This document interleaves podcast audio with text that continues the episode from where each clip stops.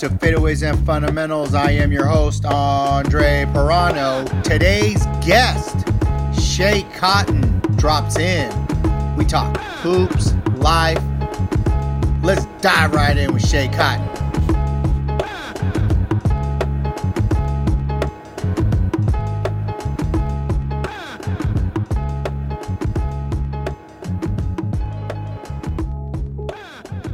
Schea Cotton, welcome to Fadeaways and Fundamentals, brother. What is up? Good, Andre. Thanks for having me, man. Man, thank you for being on. Hey, man, let's just dive right in. So, I know you're coming out with your documentary, Man Child. Um, you were big, like you were you were bigger than LeBron was before high school. Uh, how was that, and and how did that affect your life?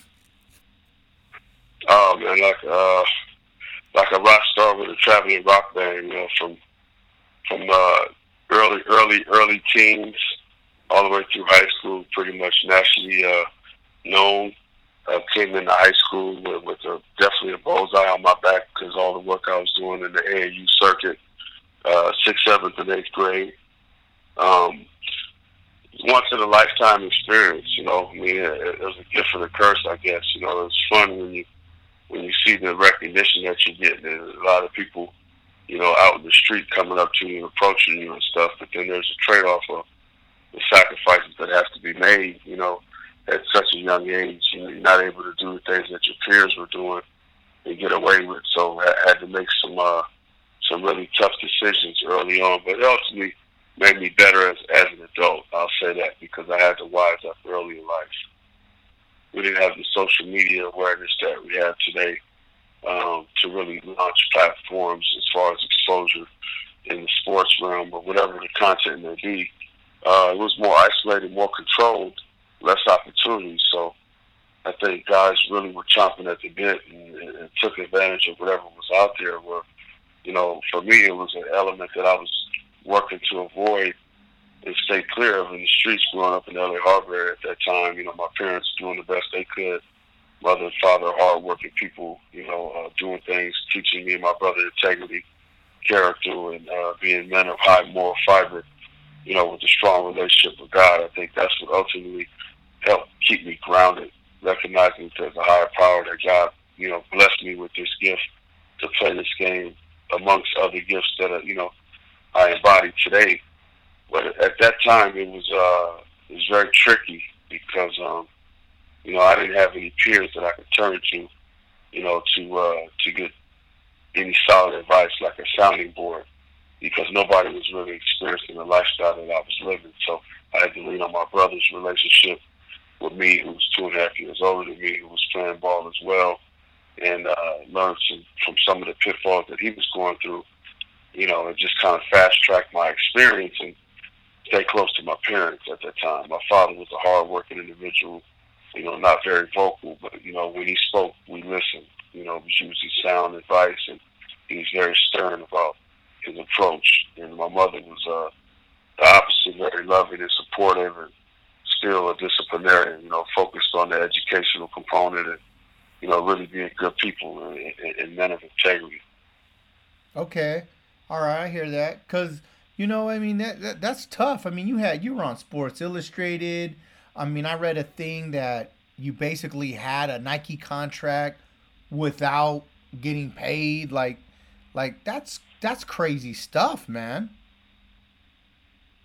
Absolutely, yeah. It's uh, well, Nike, you know, in high school and even before high school, Nike was the shoe where everybody loved Nike. Still this day, I love Nike. You know, uh, obviously, I'm not getting the gear that I got back then, but you know, I, I pray that things will change here because I still like the gear and we can work something out. But, uh, you know, at that age, you can't really comprehend what's going on. I mean, at 15, I'm on the cover of Sports Illustrated, you know, with Brazil wins the World Cup, got a four page layout, and I'm 15 years old. It's like that was the highest place that we could go at that time. That's what people don't realize today because social media has ran rapid in this era you know, we didn't have that back then. So social media was the bar. That was the, the highest platform that we could get to. So once I got there, in my head, it's like, okay, I've arrived, but where do I go from here?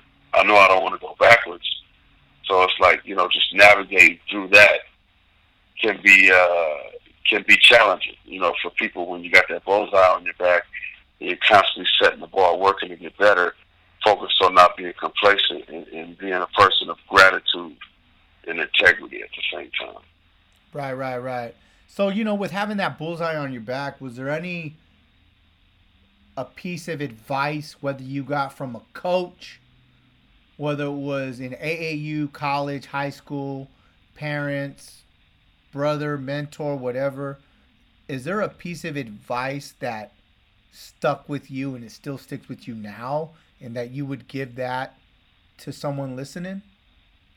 Absolutely. I think there's a few things. I think uh, you're only as good as your last game. Um, I like that. Don't get high. Yeah, don't get high. Don't get too low. Stay in the middle. Um, and then something else that kind of stuck with me. Uh, good, better, best. Never, never shall I rest until my good is better and my better is best. And just to basically challenge yourself every day, you know, to be the best version of yourself because you never know when will be your last day as an athlete playing ball. You know, I tell guys today, girls as well, you know, train hard like it's your last day because imagine if you got hurt in one game and you wasn't giving it your all and maybe you were never able to play again, then you'd have to live with that resentment of not giving everything you had to the sport because it's, it'll be true to you. You know, you, you put in is what you get out. And no. that's kind of how I live my life. Yes, I love that, man. Because you know what? By the age of 21, man, by I had two back surgeries.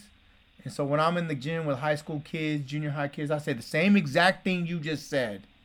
You need to train like today is going to be the last time you may ever play this game because you don't know if you're waking up tomorrow. You don't know if you're going to make it home on the way on the on the drive home.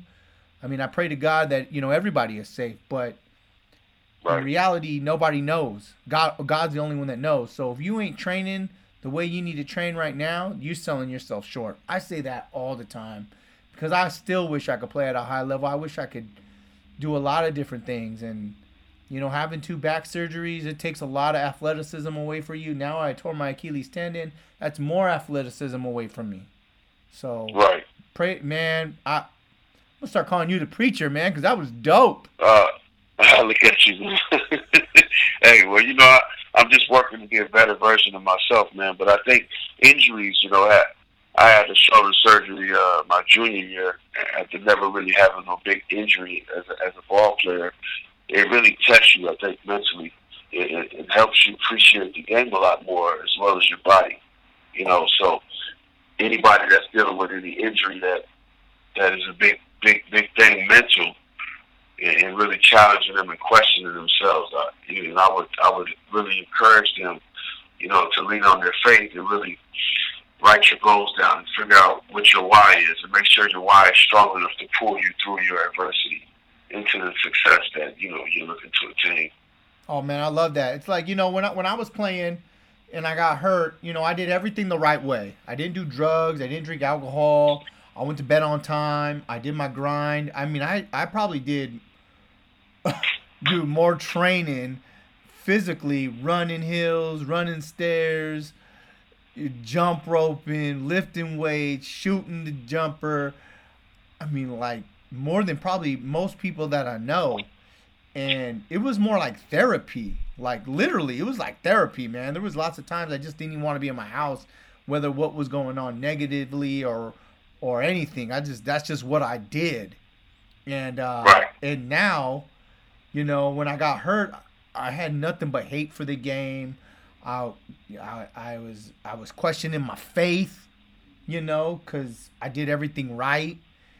Um but then I had children and I fell in love with the game more than ever. And and then as a young man, I uh, having kids, you know, you you grow and you become a smarter person. Now I listen to you know Inky Johnson, E.T., um, the hip hop guru. You know I'm listening to Les Brown, uh, Zig Ziglar, Tony Robbins, um, and it's just um, Sean Croxton. I got to give him props.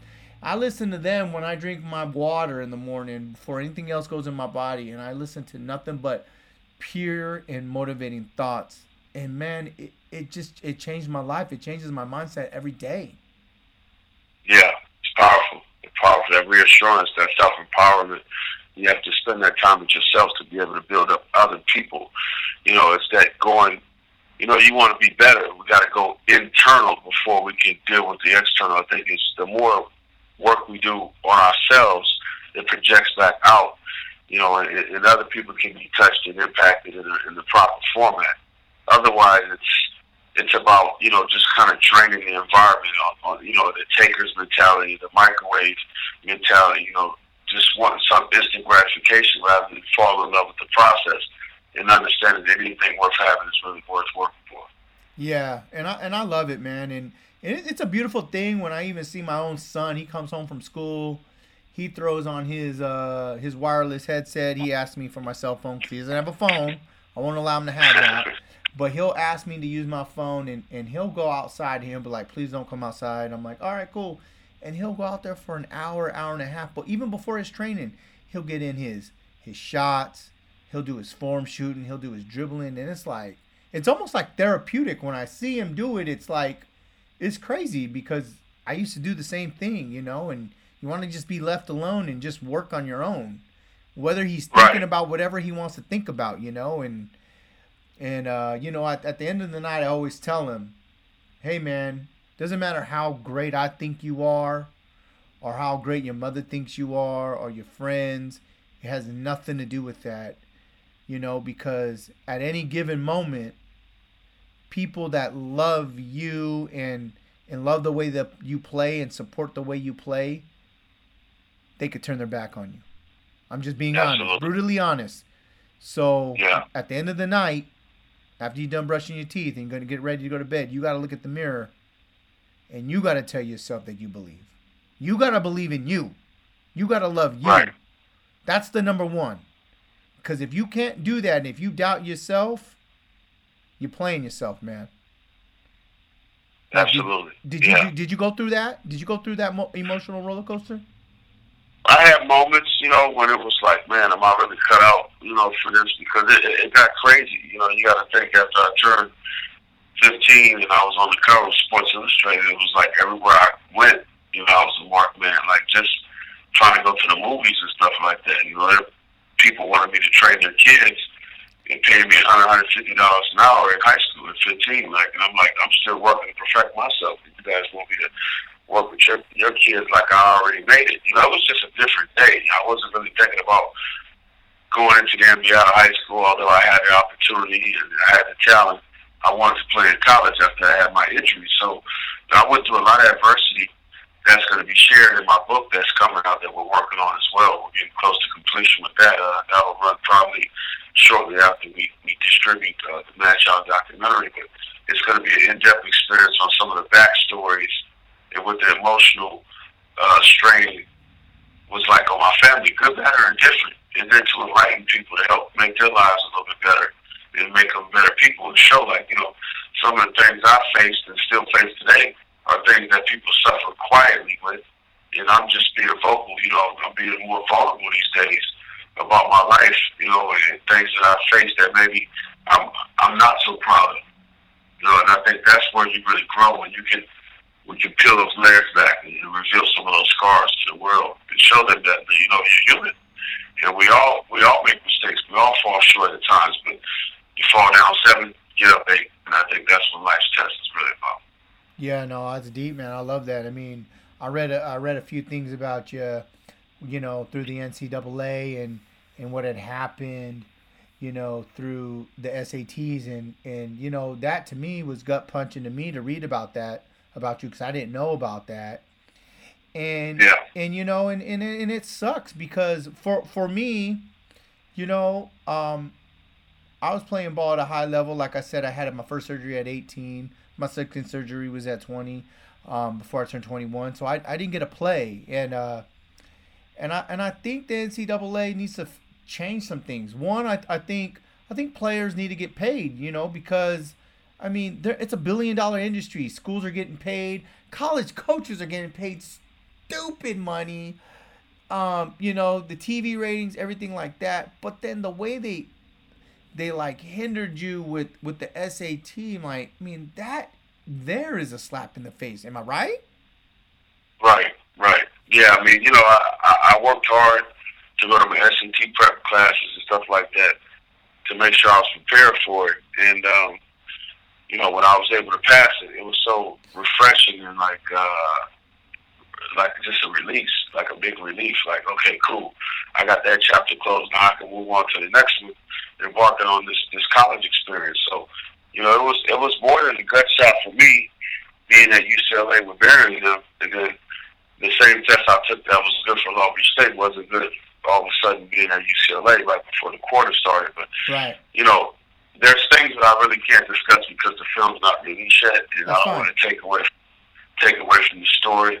But you know, I would encourage everybody to uh, to definitely see the Man Child when it's available, when it's distributed, to definitely make sure that you get a chance to watch it and experience it, and really soak it up. You know, try to turn everything off during during this documentary. Just really dive into it because there's a lot of components in there that if you don't pay attention to the film each second, you might miss it. Okay. Oh yeah, I'm, we gonna watch it. Trust me. Me and my son will be there with our popcorn watching it. Um, yeah, that's right. That's right. so since you train kids now, what are your three pillars to making a great ball player? Uh, it's a great question. I think uh, faith, family, and desire. Okay, I like that. I like it. Yeah. Okay. Yeah, I'm, it's, loving it's, it. it's important. Yeah, it's important for the youth. Obviously, they can't drive until they're a certain age, so the parents have to be involved. You know, physically, emotionally, as well as financially. You know, and I think whenever you put God at the forefront of what you're doing, and you pray for those things that you want, you put that plan together, then it just comes down to your execution. So you know, I think the faith, the family, and then the desire just comes down to that individual, how bad you want what you're working to attain and what you're willing to sacrifice in the meantime to get it.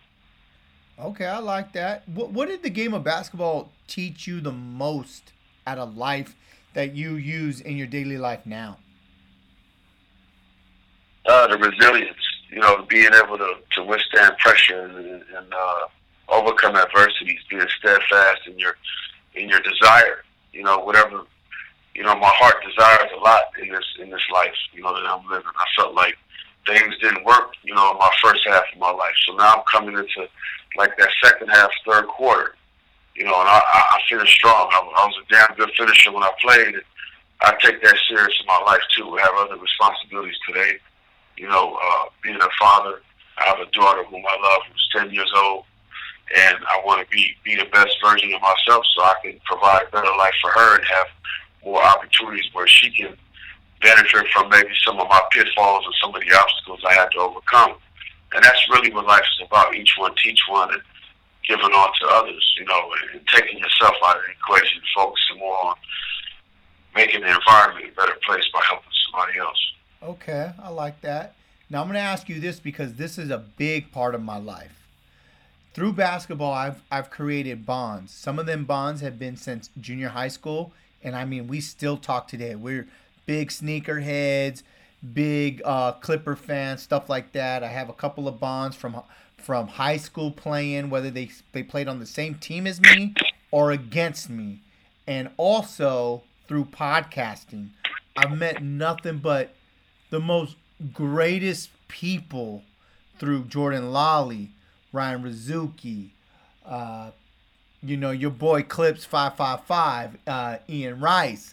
Uh, you know, I, I've met so many people, Bone Collector. Um, right.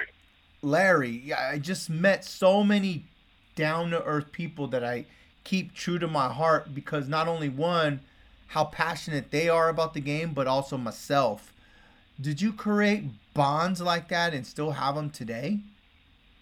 Absolutely. Uh, one of my prep school teammates I went to school back east, I actually got a chance to visit with uh, in the last month, whom I haven't seen in over 20 years. It was really surreal sitting down with him having dinner, looking at him like, man, you know, seemed like just yesterday we were sharing stories, and I was in like probably the fight of my life. That's you know when I was at UCLA and things didn't work out, and I had had to jump ship, and I wound up choosing prep school in Connecticut.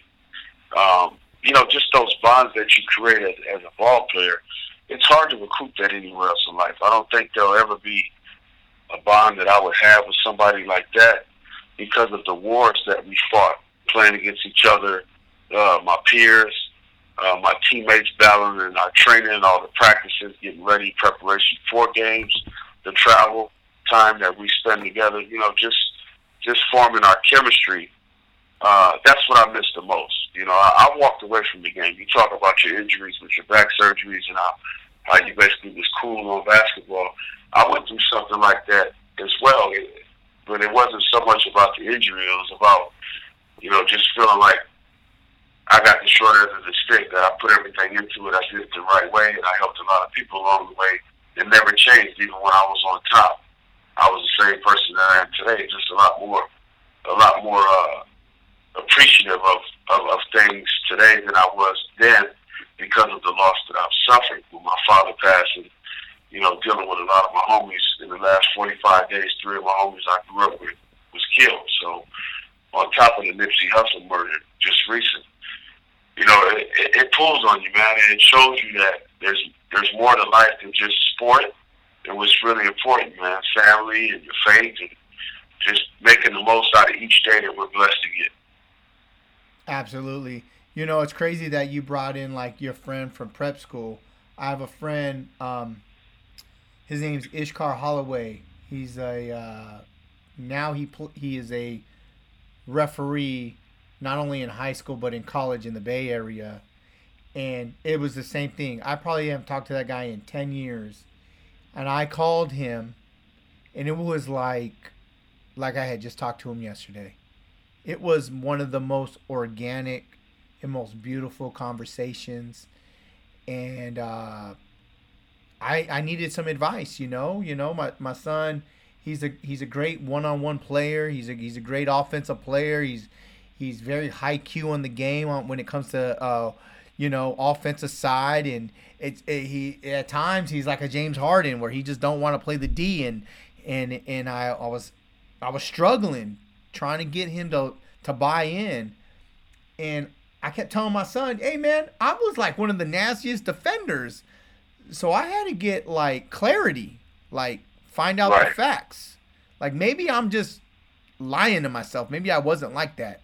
As soon as I asked that question, he was like, Dre, when we went to battle every high school game, we all went off of your lead because you defended 94 feet.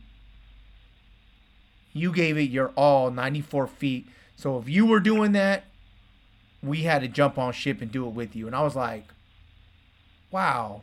Like, that's probably one of the coolest things everybody's told me about basketball to myself you know, and so I, I, I commend you for that for having those uh those bonds with friends because they're unbreakable and you you can't take them away.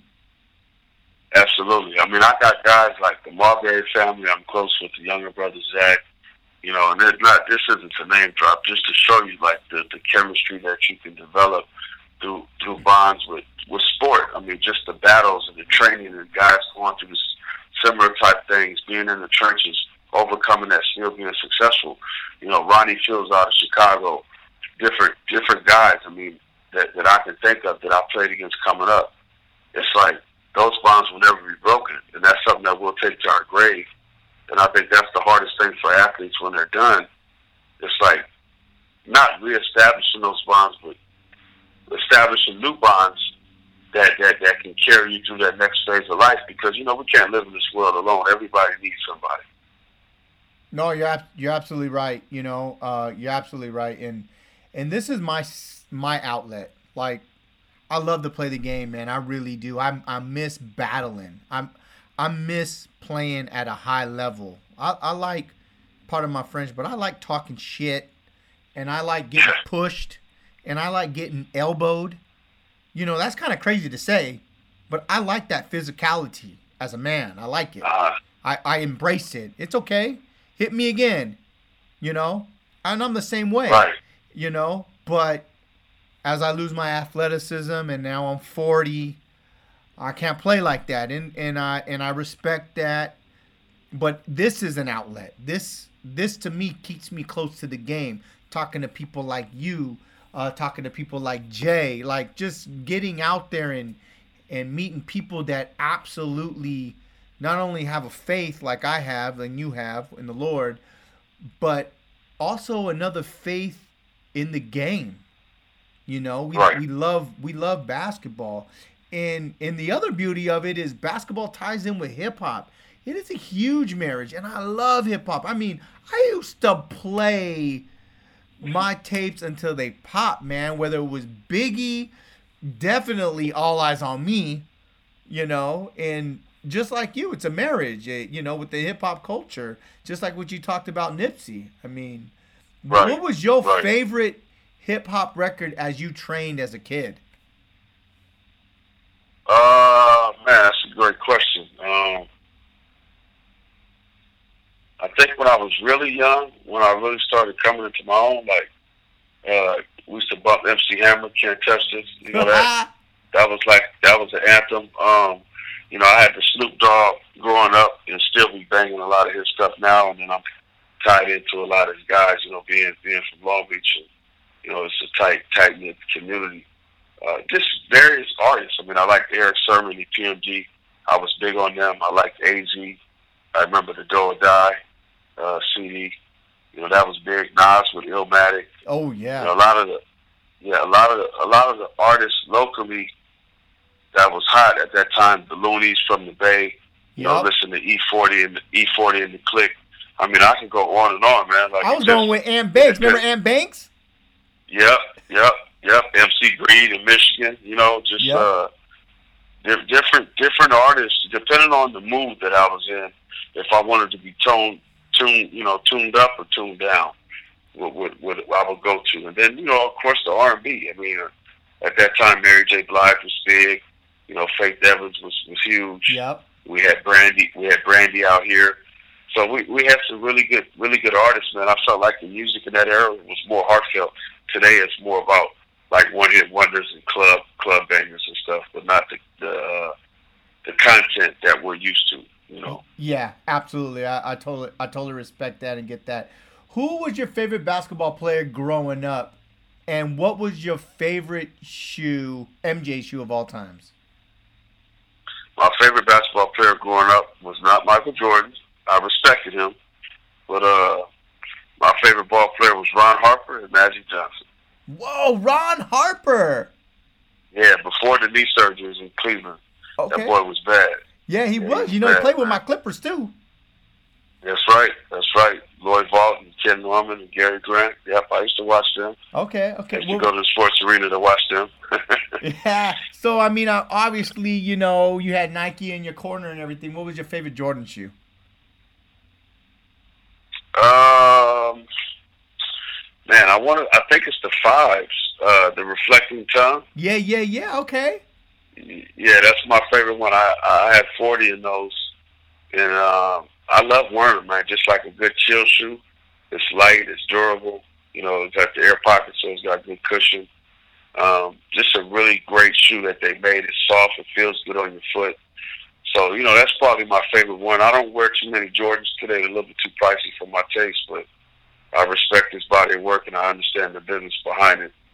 Yeah, okay. Now let me ask you this question. I don't usually ask this, but since you are a Nike guy back in the days, I had them all. I had the Kevin Garnett's, I had the Barkleys, I had the Pippens, I had the phones, I had the pennies. I had them all. Like I had the Robinsons because my brother worked at Foot Locker, so I got the fifty percent off discount. Alla, but what was your favorite Nike shoe other than Jordan? Just to like rock, to playing, whatever. Um,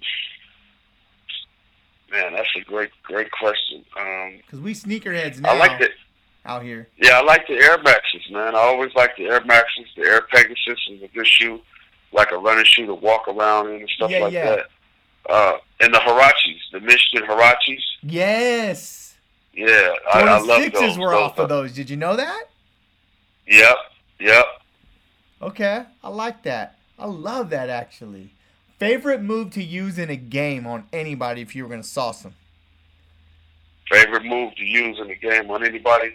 probably a jab step, one dribble dunk from the three point line. You know, I was explosive and very fundamentally sound. I, I really maximized angles and minimized my uh, my dribble with, with spacing.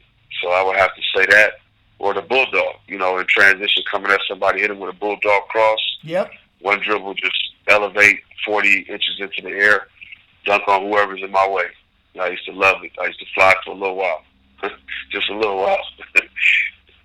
oh man, I love that. And if uh, anybody listening wants to reach out to you, where can they find you, sir? Oh man, just DM me on my IG at Schea Cotton. I manage it myself. I'm on it daily. Anybody looking for some training, uh, any mentoring, stuff like that, which is my wheelhouse, definitely reach out. Or you got something that you're dealing with, you're a student athlete, you want to uh, run it by me, don't hesitate. Well, thank you, Schea Cotton. It was a pleasure being on Fadeaways and Fundamentals. And without, bro, we out, man. You know what I'm saying? I uh, appreciate everything, Andre, and I wish you all the best, man. Speedy recovery, too.